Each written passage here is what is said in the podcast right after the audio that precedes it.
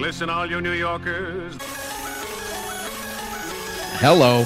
I hope no one's eating dinner. Something like that. What's up, everybody? It's 10 o'clock on Monday night, which means it's time for the next best thing. Dear Jesus. I'm your host, Jonathan B. Lerner, and I'll be with you for the next two hours. Well, get ready. Don't go anywhere. We have a great, great, great, great, great show lined up for you tonight. I can't even contain myself. But before we get to any of that, we'd like to kick the show off by doing what we always do, and that is review all of the great and the not so great things that have happened on.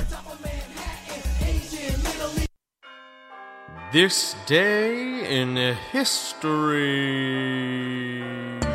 Today is April 10th, and on this day in history, in 1790, the U.S. patent system was established when President George Washington signed the Patent Act of, ni- of 1790 into law. On this day in 1825, the first hotel ever opened in Hawaii. On this day in 1849, Walter Hunt patented the safety pin. He sold the rights for an entire $100. On this day in 1866, the American Society for Prevention of Cruelty to Animals, also known as the ASPCA, was incorporated. On this very day in 1912, the Titanic set sail from Southampton, England. It was headed right here to New York City, but it never made it. On this day in 1916, the Professional Golfers Association, known as the PGA, held its first championship tournament. On this day in 1925, F. Scott Fitzgerald published The Great Gatsby for the first time. I don't know if there were a second, third, or fourth time, but this was the first. On this day in 1930, the first synthetic rubber was produced. Yep, today was the day.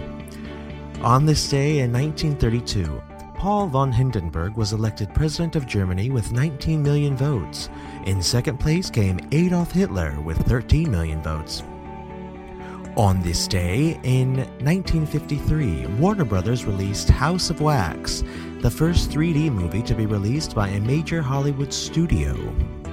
On this day in 1960, the U.S. Senate passed the Civil Rights Bill. On this day in 1992, comedian Sam Kinison was killed when a pickup truck slammed into his car on a desert road between LA and Las Vegas. On this day in 2000, Ken Griffey Jr. became the youngest player in baseball history to reach 400 home runs. He was 30 years old, and it happened to happen on his father, Ken Griffey Sr.'s birthday. Extra special. Extra special for the Griffey family. On this day in 2001, the Netherlands legalized mercy killings, mercy killings and assisted suicide for patients with unbearable terminal illness. Yep, that's what happened on this day in history. And who knows, perhaps we'll make history right here tonight on Radio Free Brooklyn and be studied for years to come.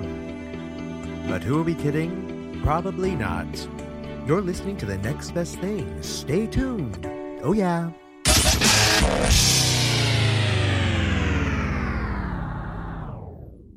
Holy sweet mother of God, it is 10 o'clock on a Monday night, so you know what that means. Is it time for your favorite show ever? No, but it is time for the next best thing. I'm your host, Jonathan B. Lerner, keeping you company every Monday night from 10 until midnight right here on Radio Free Brooklyn. Can you hear me? One second. Testing. One, two, three. Are we on? Great. Anywho, it's been a week. It's been a busy week. It's been a crazy week. I feel like I say that every week because I feel like that's true every week. Before we get into what's going on in the news, what's going on in the world, let's do the housekeeping that we always have to take care of. Let's just get it out of the way right off the top. If at any point throughout the broadcast you hear an item you would like to discuss or feel there's a tidbit that you could contribute to the show, by all means, feel free to call in. The call in number is 718 928 9732. Again, that's 718 928 9RFB 9732. Or if you don't want to be heard on the air because you're a little bashful, no problem. You can tweet at us. We are at Next Best Radio. That's at Next Best Radio. Or go ahead and like us on Facebook, follow us on Facebook. A lot of stuff gets posted on our Facebook page, stuff that we talk about in any given episode, information, links to pertinent sites, all that stuff. Usually goes up on our Facebook page. That's facebook.com slash NBT radio.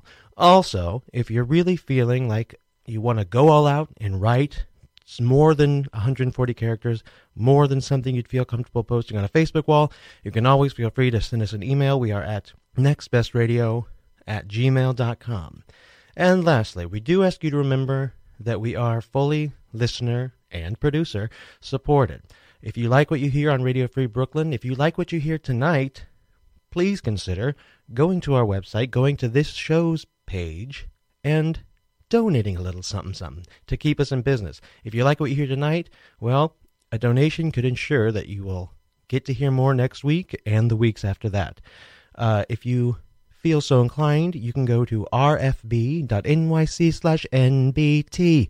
Again, that's rfb.nyc slash nbt.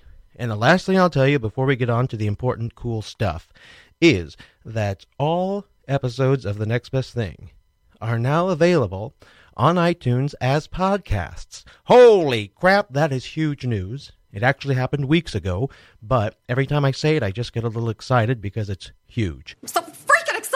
If you ever miss an episode of The Next Best Thing, which, come on, let's be honest, you miss most of them, uh, you can go to the iTunes Store or check the podcast app on your iPhone.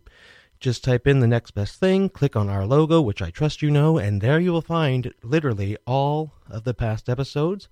You'll see the title, so you can pick and choose which ones pique your interest, or which ones just simply sound the most bearable. Listen to those, and if you have a few minutes, rate us, review us, tell a friend, tell a relative, tell an enemy, do whatever you got to do to spread the word because the word of mouth is how we grow. Oh, man, that was exhausting, wasn't it? It was for me. I'm sure it was for you too. So, that's all the housekeeping I can think of right now. If I've forgotten anything, Nobody cares. Nobody cares. Nobody cares. good. You know, today was like probably the first day that actually felt like spring of the entire season. It was beautiful outside. I hope you were able to get out there and enjoy it. I, let's see, what did I do today? I went, you know, today I actually had a great conversation with a friend of mine named Tyler Lea. Uh, if that name sounds familiar, it could be for two reasons. First of all, I've been mentioning that name every week for the past two weeks or so. Tyler performed the lead role of Christopher for a solid year in the Broadway play The Curious Incident of the Dog at the Nighttime, I believe. I always screw up the title of that play. I can never remember if it's Curious Incident of the Dog at Nighttime or Curious Incident of the Dog in the Nighttime. Regardless, he was the lead in that play for a solid year, did an excellent, excellent job, and he and I sat down today to talk about his experience. It really wasn't a conversation so much about his about the show. I said to him before we started recording this afternoon, those questions and that kind of topic has already been covered with him. If you go to YouTube or Google his name or something, those are the interviews that will pop up. So we talked more about his experience, kind of his upbringing, his experience of getting the role, and a little bit about what life has been like since the show closed last uh, September. Because frankly, those are the questions that I wanted, A, wanted to know the answers to, and B, think that people could benefit from hearing. You see, people tend to think that as actors, performers, you your goal is to get to Broadway or if you're in California to be in a big major motion picture. And that's true. It absolutely is.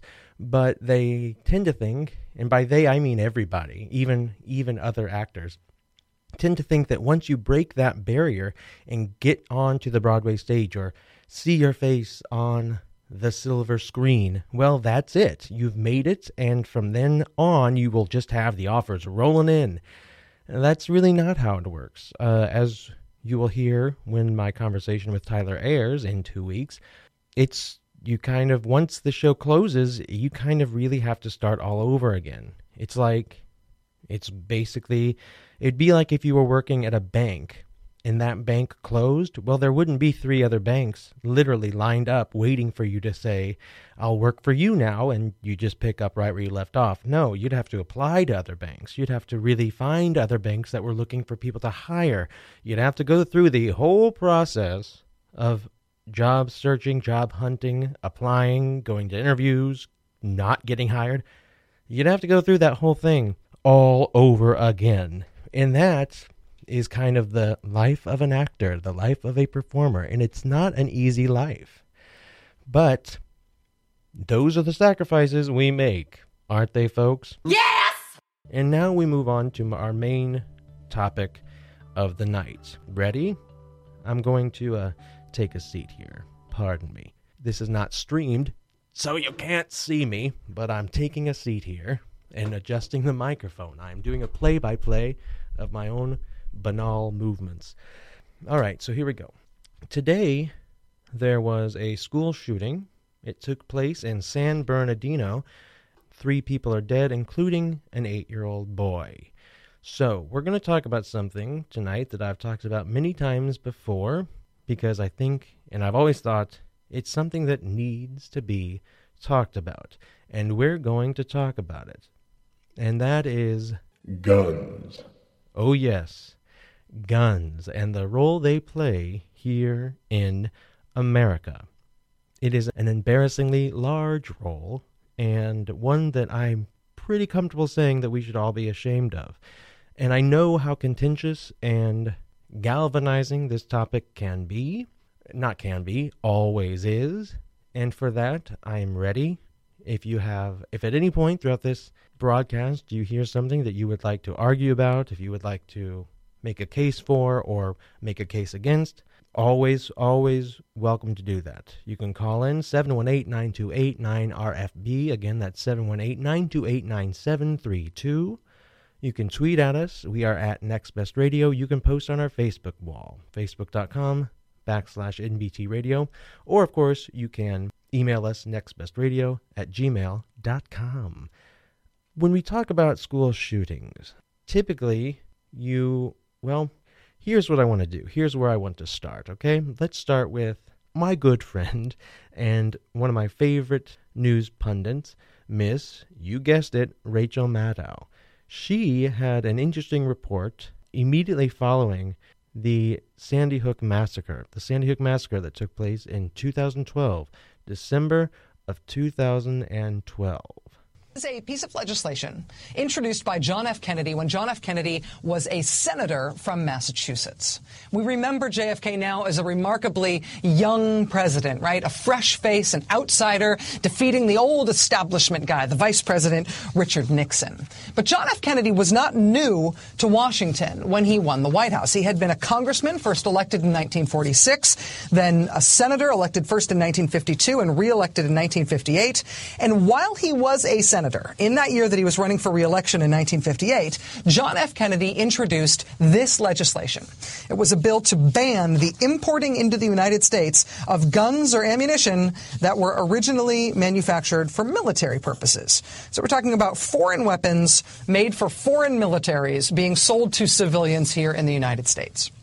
Now, the most popular weapon like that at the time looked like this. It's an Italian rifle called a Carcano, or it's sometimes called a Mannlicher Carcano. This was the most popular foreign firearm, originally manufactured for military purposes, that was sold in the United States at the time that John F. Kennedy introduced a bill that would have banned the sale of this gun. If you want to get a better look at this gun, uh, here's another view. The man holding the rifle in this photo is Lee Harvey Oswald who went on, of course, to kill John F. Kennedy with that gun in 1963. Mr. Oswald bought that gun by mail legally using a coupon that he clipped out of the American Rifleman magazine, which is the magazine of the NRA. Lee Harvey Oswald was able to buy that gun that he used to kill the president because the bill that JFK introduced that would have banned the sale of that gun was defeated by the NRA. Oswald bought the gun in March 1963. He killed President Kennedy with it in November of that year. In the aftermath of his assassination, there was a great impetus to reform the laws around guns in this country. Gallup polling after the president's death in 1963 showed that more than 80% of the country wanted Congress to enact the strictest gun restrictions possible. But nothing happened. The new president, LBJ, tried mightily to get gun reform passed in the wake of the JFK assassination, but they were not able to get anything through Congress. Even after the assassination of the president by a gun that was bought legally by his assassin that would not have been legal to buy under that president's own gun control proposal, that apparently was not enough. It was not until the president's brother was also assassinated and Martin Luther King Jr. was also assassinated in 1968 that anything did finally get done at the federal level. And even then, it was just barely, which LBJ announced bitterly upon passage of the bill that he did finally get through.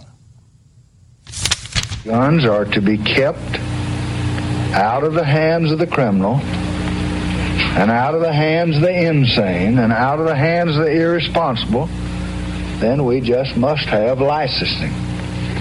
If the criminal with a gun is to be tracked down quickly, then we must have registration in this country. The voices that blocked these safeguards were not the voices of an aroused nation.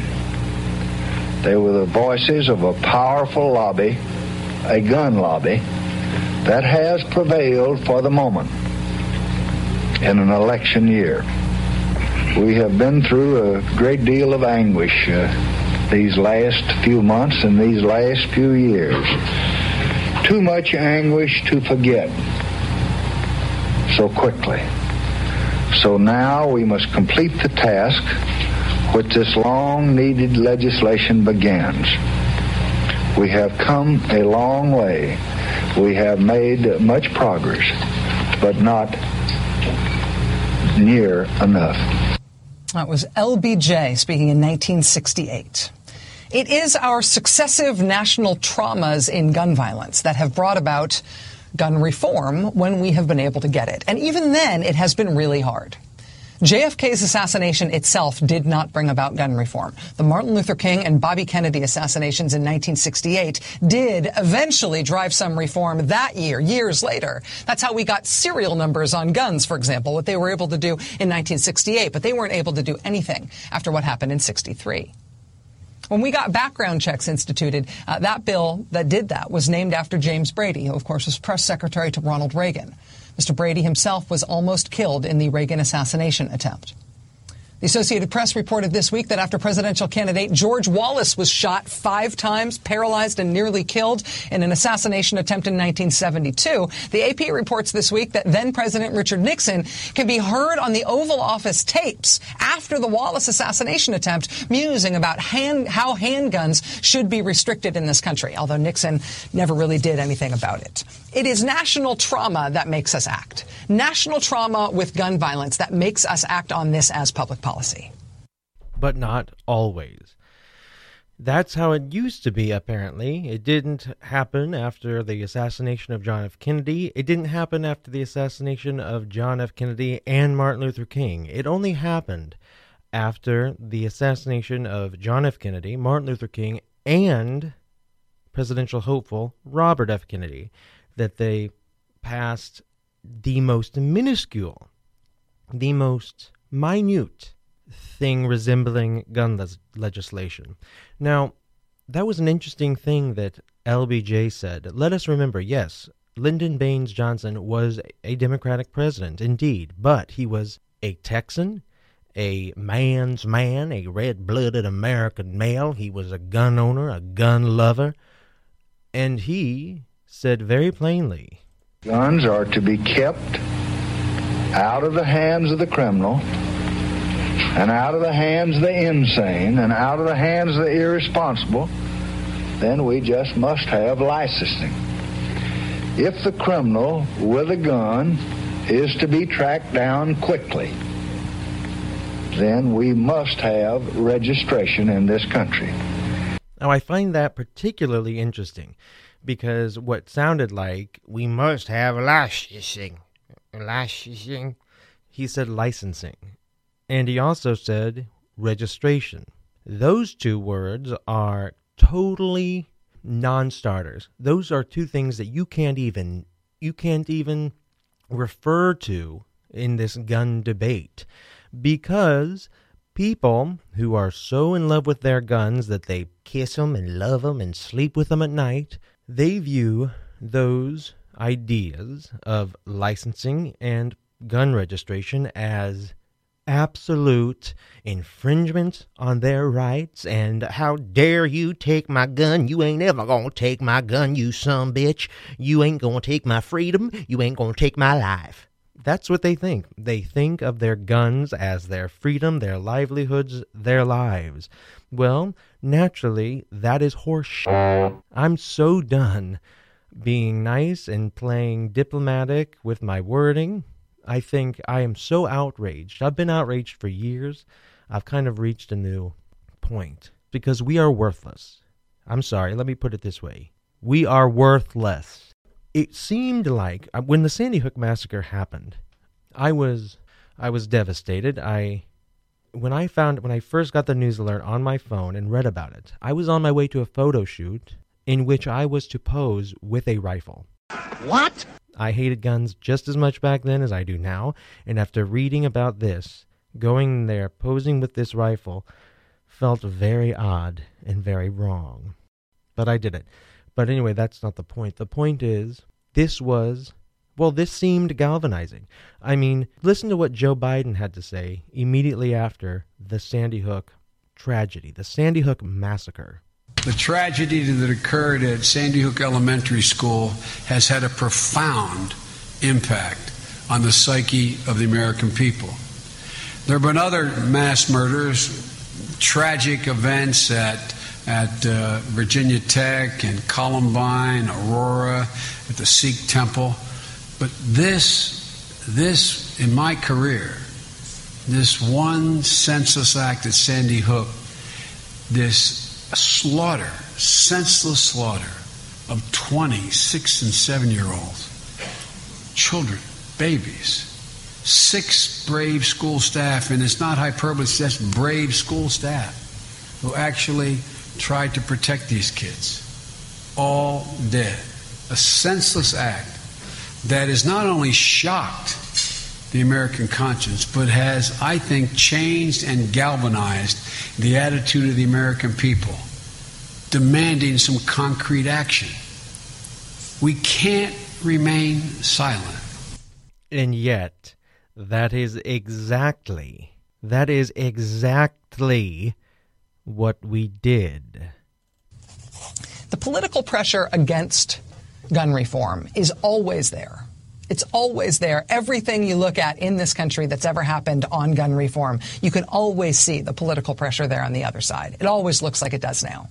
But it is being met this time by a political force for gun reform that appears to be definitely equal, if not greater, both in magnitude and intensity and in commitment.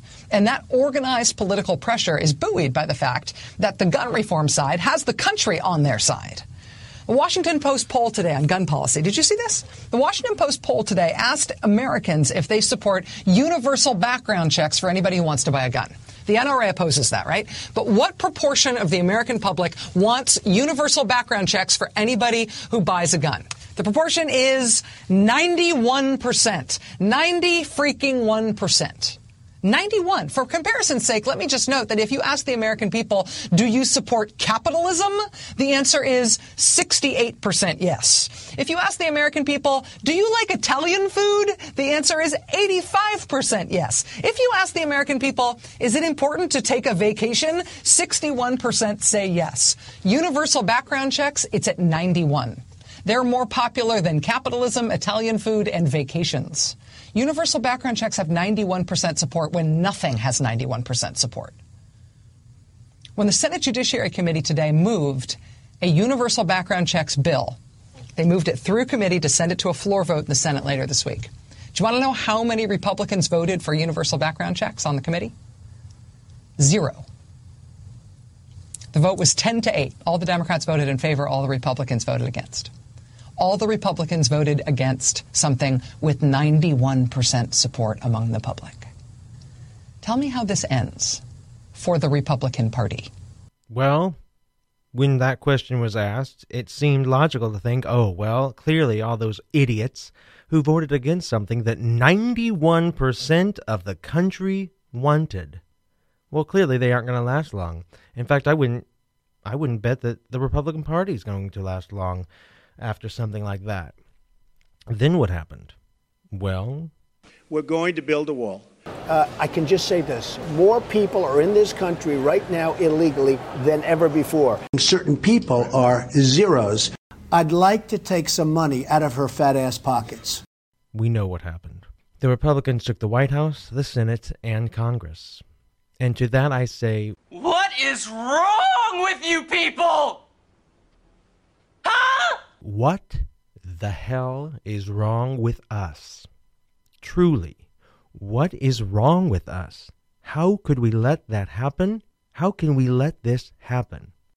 You know, the fact of the matter is, people only hear about gun violence after school shootings, after mass murders, after huge massacres like the Orlando nightclub, like the Aurora movie theater, like the Sikh temple. There are a lot of mass murders. There are a lot of school shootings, way more than there ever used to be. But the fact remains that most gun violence and most gun homicides take place. Most of them are suicides, domestic disputes, accidental shootings. You would be amazed how many accidental shootings there are in this country every year. They make up a good portion of the gun homicides. And I'm talking incidents, and these are real incidents. I'm not making these up, these are not hyperbolic stories. I have posted articles about a young father taking his young son to the gun range. And while showing him gun safety, bam, gun goes off, shoots the kid, dead. You always hear stories about a five year old and his three year old brother playing cops and robbers or whatever. They get a hold of a gun, they think it's a toy gun, or they think it's the safety's on or something. Bam, shoots his little brother, dead. These are mistakes. These are things that have no malintent whatsoever, and they end with somebody dead. Sitting here with a guest a few weeks ago, I told a story about a Kansas City chief, a former Kansas City chief who had been involved in an incident where he somebody might have bumped his back bumper and the person who bumped his back bumper went kind of ballistic in road rage. The guy got out of the car and said, "Please, you know, calm down. Let's just talk about this." Ended with the former chief being shot and killed. Now, how in the world do we think that would have ended had a gun not been involved? Well, can't say for sure, but I highly doubt it would have ended with somebody murdered. And what's even more sad is that despite the fact that most of these gun murders and gun homicides happen outside of schools and outside of these massacres that you hear about, I'm still baffled by the fact that even if that wasn't the case, how many massacres do we have to have? Truly, how many massacres, how many presidents, how many speeches do we have to hear before something is done? And if you don't think there have been very many, I'm sorry, but you're wrong. I want to begin by saying that Hillary and I are profoundly shocked and saddened by the tragedy today in Littleton. Our nation is shocked and saddened by the news of the shootings at Virginia Tech today. This afternoon, I spoke with Governor Malloy and FBI Director Mueller. I've spoken with Governor Tim Kaine and Virginia Tech President Charles Steger. I have spoken with Governor Bill Owens and County Commission Chair Patricia Holloway.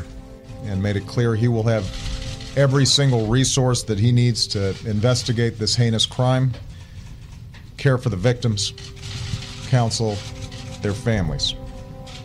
To stand ready to assist local law enforcement, the schools, the families, the entire community during this time of crisis and sorrow.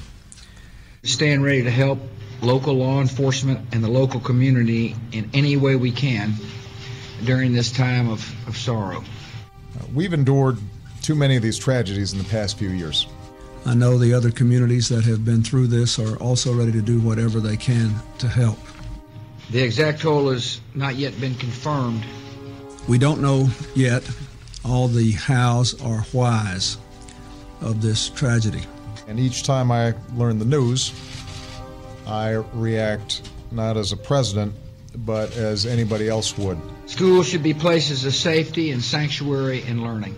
We must do more to reach out to our children and teach them to express their anger and to resolve their conflicts with words, not weapons.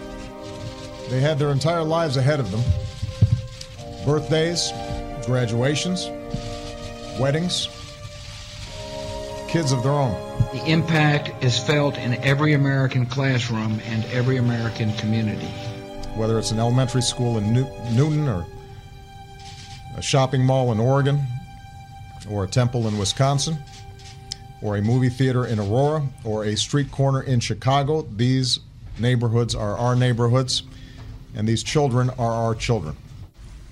Perhaps now America would wake up to the dimensions of this challenge if it could happen in a place like Littleton and we could prevent anything like this from happening again. And we're going to have to come together and take meaningful action to prevent more tragedies like this, regardless of the politics. Today, our nation grieves with those who have lost loved ones at Virginia Tech.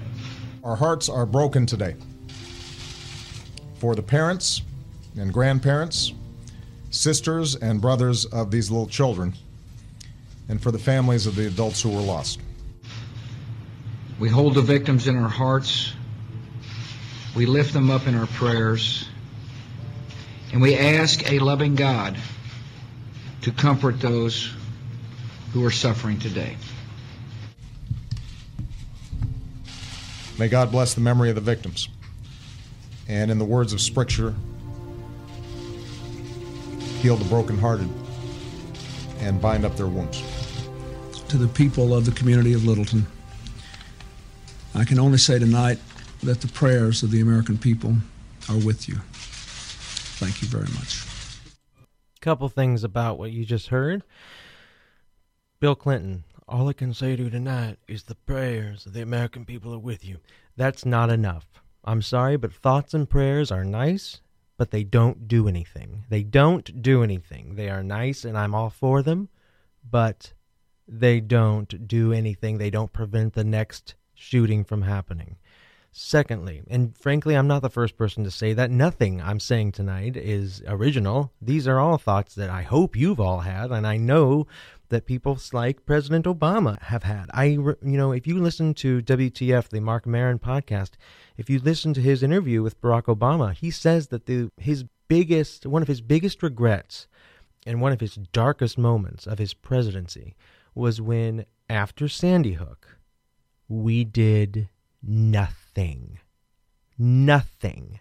How could we do nothing? Who are the. First of all, as we've established, 91% of the country, 90 freaking 1% of the country wanted background checks. And let me tell you, folks, I teach piano and voice lessons. Before I could do such a thing here in New York City, I had and, and have to every year undergo a background check. It takes two seconds and it's not a big deal. How in God's name could I have to do such a thing to teach piano lessons, but you don't have to do such a thing to buy a deadly, goddamn weapon? Who are we, who is opposed to this? Who are we appeasing by not doing anything? Well, probably people who say things like this. It's a very important point. Guns are why America is the most opulent, abundant, wonderful country ever known on the face of the earth. Democracy is why America. Thomas Wild is a lawyer for the National Rifle Association, which has opposed Brady from the start. We think that it's very important that we establish who's boss. From my cold, dead hands. The newspapers have dubbed him the subway vigilante. The man was riding the subway Saturday when four youths apparently began hassling him. Neatly dressed suspect pulled out a gun and calmly shot all four. That armed citizens prevent crime. And uh, I always keep a few guns around. There's a gun in my bedroom as well. And yes, they're loaded because when I'm home, they're in use. somebody drives up the driveway, it's almost always someone properly here, but if I don't know who they are, I'm going to greet them with a gun in my hand. Uh, hi. Well, if I don't know who they are and I'm not expecting somebody, uh, I'm not walking out to the front door without the means to protect myself. I don't know who they are. Um, so I bring my friends, Mr. Smith and Mr. Wesson. Please listen. You are one election away from losing your Second Amendment rights. One election. When you look at the Bill of Rights, the teeth in the Bill of Rights is the Second Amendment. Because if push comes to shove, you can't defend free speech with your mouth. Nobody gives us permission to carry a gun. We get that when we're born. You live that Second Amendment just like you lived the First Amendment. We've just said that they should allow, that means that they have the right to disallow. It's a right. It can't be allowed or disallowed. It's a right. To who are licensed. Well, how do you get a license for a right? Trained. I'm sorry, if you know that the bullet comes out here and this makes it go bang, and that what's in front of here is going to die, that's all the training you really, really need. And show me a five year old that doesn't know that anywhere.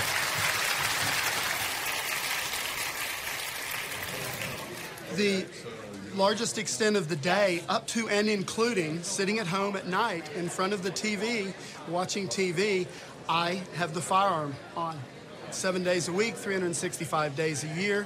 Um, it, it, simply becomes a part of your apparel. It, it is one of the tools that you have to get through the day.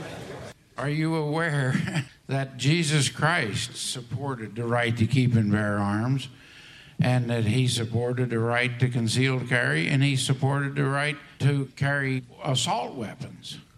Yes. It was gun control that contributed to the tragedy at Virginia Tech.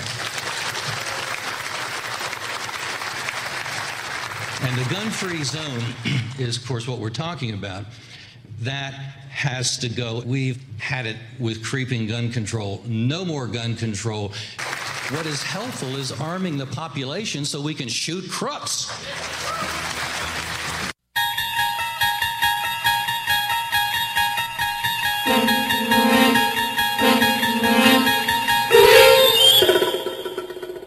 Now, I make fun of this stuff. You know, I play the Twilight Zone because it feels like we're in the goddamn Twilight Zone, but the truth is, it's not funny. Those people are real. It would be funny if those people were fringe people that were treated as seriously as they sound. Did you know that Jesus Christ, he loved guns? He loved assault weapons. What are you talking about?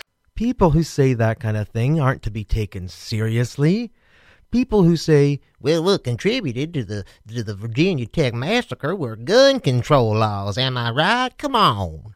People who say that kind of crap are not to be, you know, are not, they don't deserve a serious place at the table of a conversation. And I'm not saying that to be elitist or to be you know, fuck all of that. I'm sorry. I don't even like cursing on the radio. I know we're allowed to. I don't even like doing that, but I'm so sick. I can't, it is astounding to me that these people aren't just taken seriously, they win. We have done we have done nothing. We have done nothing since Sandy Hook. We've done nothing since Orlando. We've done nothing since San Bernardino. And I'm not, and then the school shooting in San Bernardino was today, but I'm talking about the couple who shot up their holiday, their work Christmas party. We've done nothing since. We've done nothing. We have done nothing. All that's happened in the past 15 years is that we've allowed the assault weapons ban expire. And yes, since then, since that day, I mean, not surprisingly, assault weapons used in gun homicides have gone up. And because of our inaction, you know, we can listen to those truly mentally un you know, emotionally unstable people make these gun arguments like we just heard, but what that results in when we take them when we let them control the narrative, what happens are things like this. 20 year old Christopher Martinez. He was in the deli when bullets came flying in. Since then, his father, Richard, has been outspoken. He has been very emotional about the gun laws and politicians he says are responsible for repeated violence. CNN's Kyung Lah had an opportunity to sit down with Mr. Martinez, who was incredibly emotional. He's our only child. And he died on Friday. I'm 61 years old now. I'll, I'll never have another child. He's gone. So the reason I'm doing this right now is to try to see if we can do anything to make my son's death mean something. Because that's all we've got. He's not going to grow up to be a man, to work in the world. Uh, what did we lose? He was articulate, determined, nice, uh, and tough if there's all these things in the media about the shooter and there's nothing about the victims, then it sends the wrong message. And that people need to understand that real people died here. And they need to know, put faces and names and histories to the people, people who died to make it real for them. The politicians after Sandy Hook swore that they would do something we're all proud to be Americans. But what kind of a message does it send to the world when we have such an such a such a rudderless bunch of idiots in government? I can't tell you how angry I am. It's just awful. And no parent should have to go through this. No parent to have a kid die because in this kind of a situation, what, what has changed? Have we learned nothing?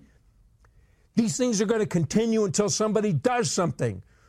So, where the hell is the leadership? Where the hell is this, these people we elect to Congress that we spend so much money on? These people are getting rich sitting in Congress. And what do they do? They don't take care of our kids. My kid died because nobody responded to what occurred at Sandy Hook. Those parents lost little kids. It's bad enough that I lost my 20 year old, but I had 20 years with my son. That's all I ever have. But those people lost their children at six and seven years old. How do you think they feel? And who's talking to them now? Who's doing anything for them now?